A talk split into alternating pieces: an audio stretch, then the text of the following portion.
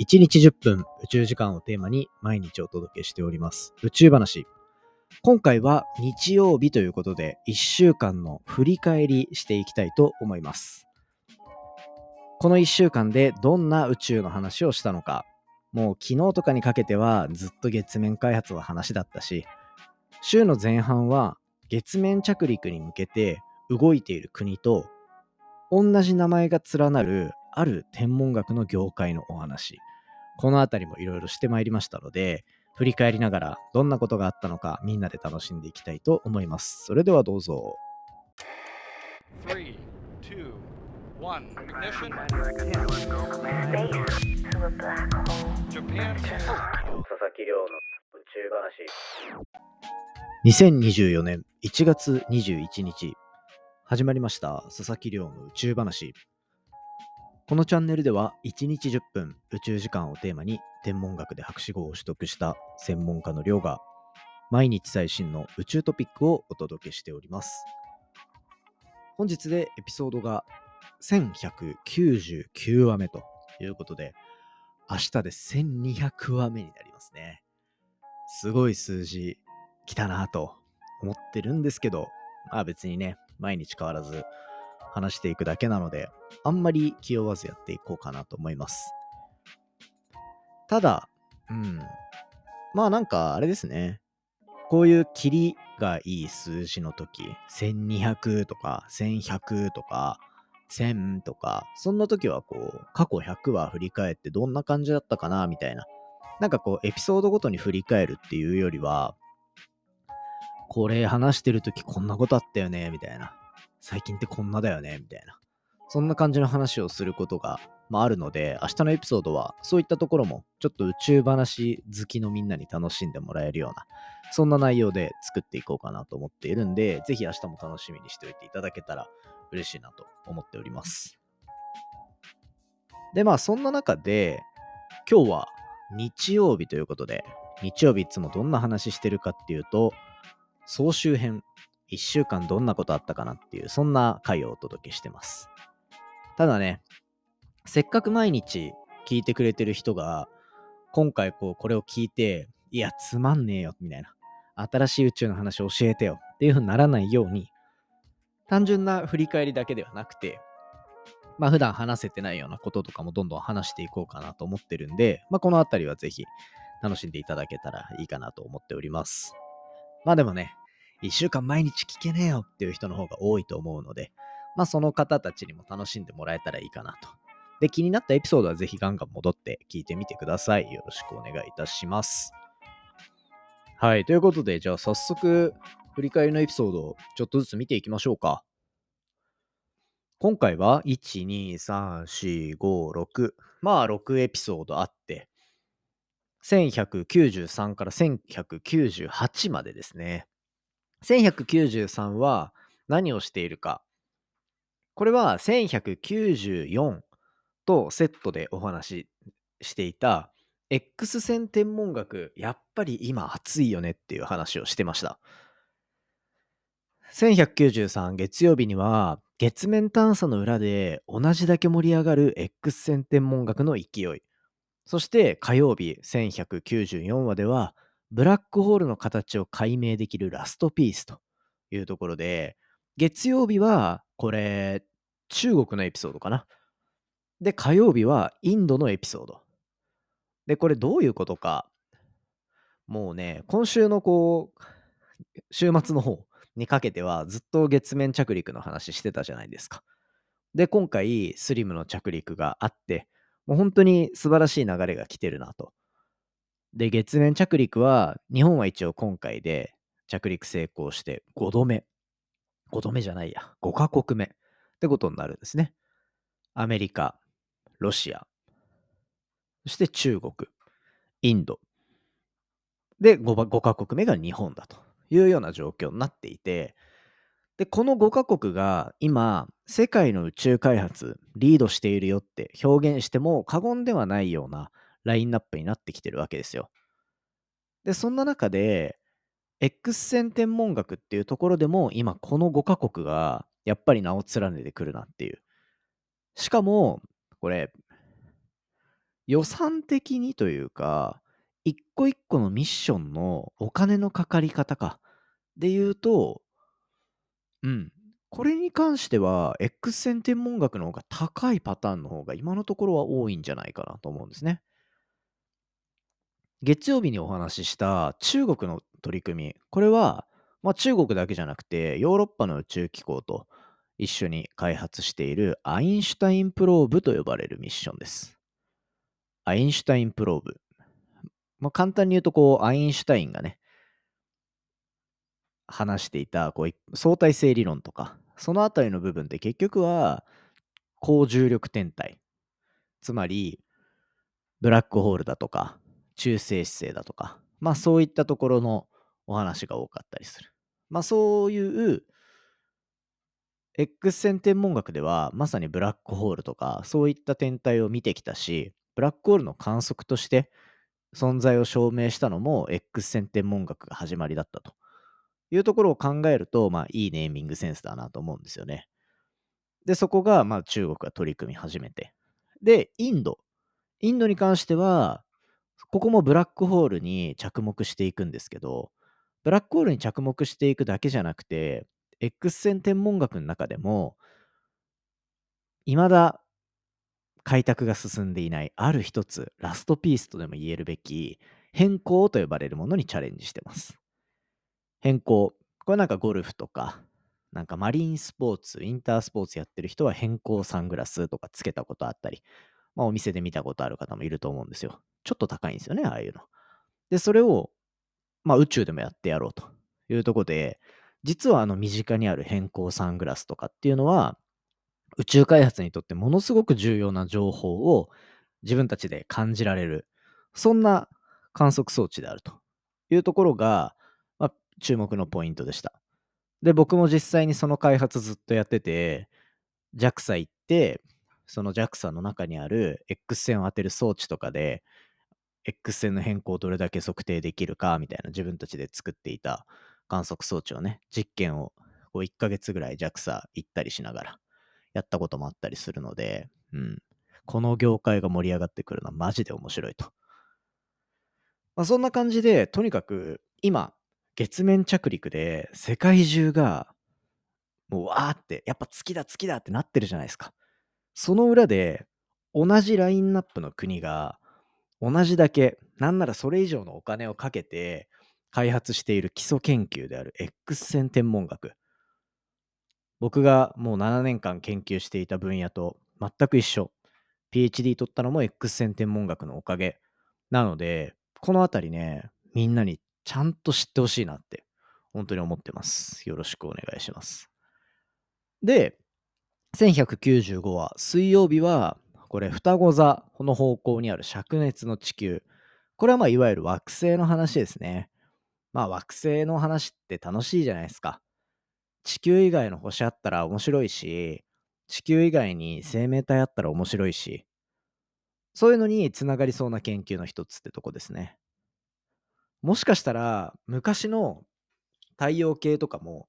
こうやって見えてたんじゃないかなとかっていう若い星の近くにあるものすごく熱い星。まあそんなお話をしました。で、ここは久しぶりに空へとのタイアップ企画って感じになっていたので、まあ文字でも音声でも一緒に楽しんでいただける形作れればいいんじゃないかなと思っております。よろしくお願いします。そんな感じで、ざーっと月曜日から水曜日のお話させていただきました。で、こっからはもうね、月面着陸、スリムの話をバーってしてた回になるんですけど、一旦ちょっとなんか、ブレイクタイムというか なんかエピソードをお話しできればと思ってて、昨日の、昨日のポッドキャストの最後に話したドイツ国営放送の話をちょっとしようかなと思います。金曜日ですね。金曜日に、ドイツのいわゆる NHK みたいな、国営放送ですね。の取材を受けてきたんですよ。世界デビューですね。まあ、ドドイツデビューというか 国外でそうやってピックアップしてもらうことはなかったので、まあ、非常に良かったなと思っていて、で、どんな話したのか、まあ、ポッドキャスト経由で見つけていただいたっていう感じではあるんですけど、で、それで、まあ、今回着陸成功したスリムに関して、どんな機能があって、どんなものなのかみたいなのを説明してほしい。このポッドキャストの感じでね。って言われて、で、なんか僕でいいのかなと思ったんですけど、まあなんか、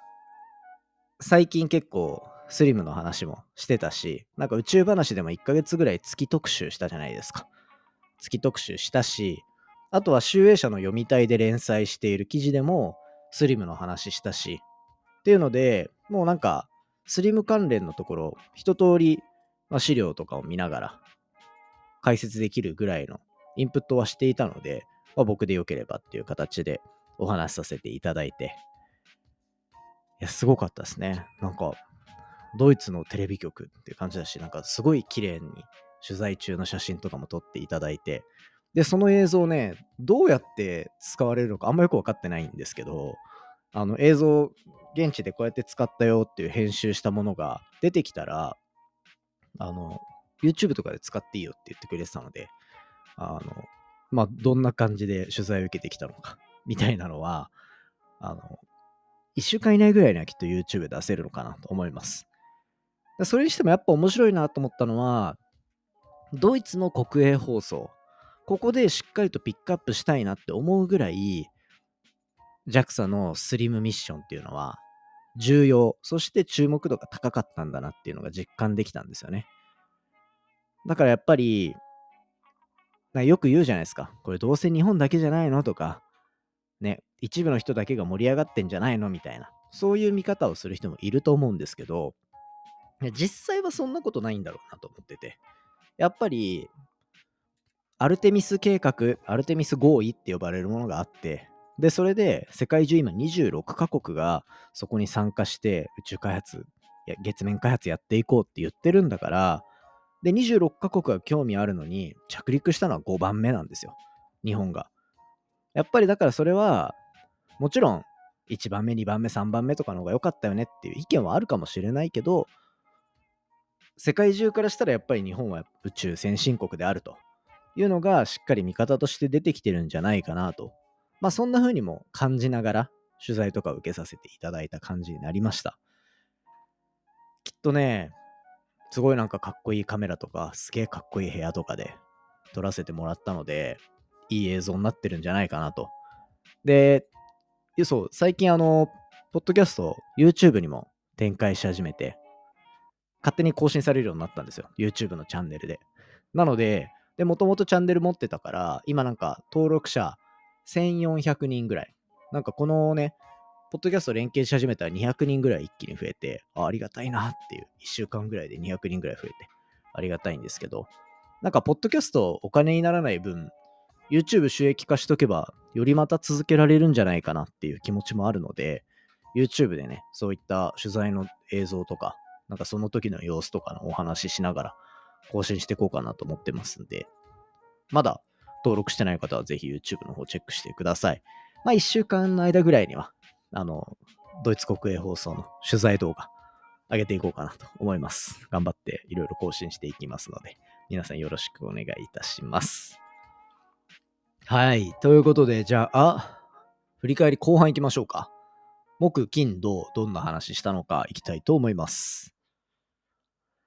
まあもう木金土はずっとスリムの話ですね。月面に対してどうやってアプローチしてるのか。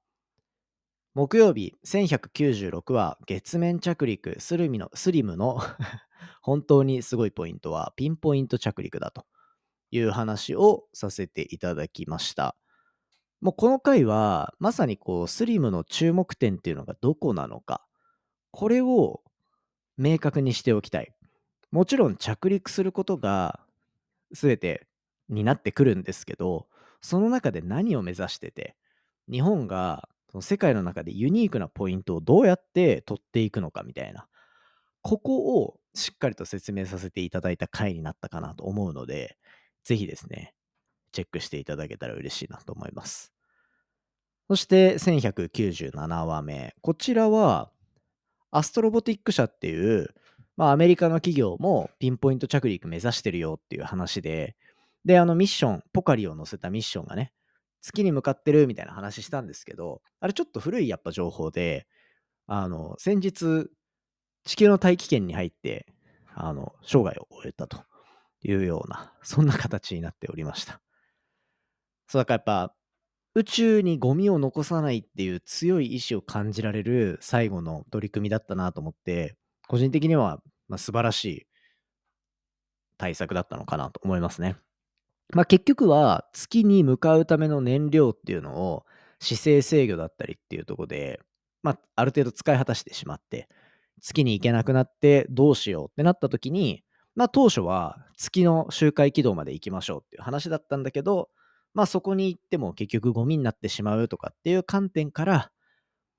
地球の大気圏に突入させて一旦ミッションは終了と。まあそうするとね、やっぱこっから注目されるのは、スリム着陸うまく成功させましたっていうところから、注目されるのは、民間企業がどうやって月面にアプローチしていくのか、そこになってくると思います。次、民間企業としてどこが初めて月面にたどり着いていくのか、これがアストロボティック社だったかもしれないし、ここから他の企業がどんどん出てくるかもしれないし、もちろんそれは日本の iSpace かもしれないし、かなりここから激化していく月面開発あるんじゃないかなと思うんで、皆さん注目していただけたらいいんじゃないかなと思いますね。そして昨日、1198話では、モスリム着陸、金曜日から土曜日にかけて、夜中ずっとやってましたね。25万人、26万人が生中継見ている状況。この状況作れてるの相当すごいなと思って、まあ、JAXA のこの、なんていうんですかね、記者会見の様子とか、JAXA のそういう見せ方、ライブ中継の見せ方みたいなところは、まあ、かなり、あの、いいものだったんじゃないかなと。で、しかもいろんな評判が出てて、本当に良かった部分でもあったんで、これは、めでたかったですね。いや、よかった。で、土曜日そんな話しながら、着陸おめでとうと、プラスで、スリムが結局は、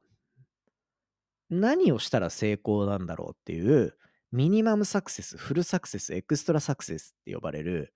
敷居みたいな、そういったところのお話もしております。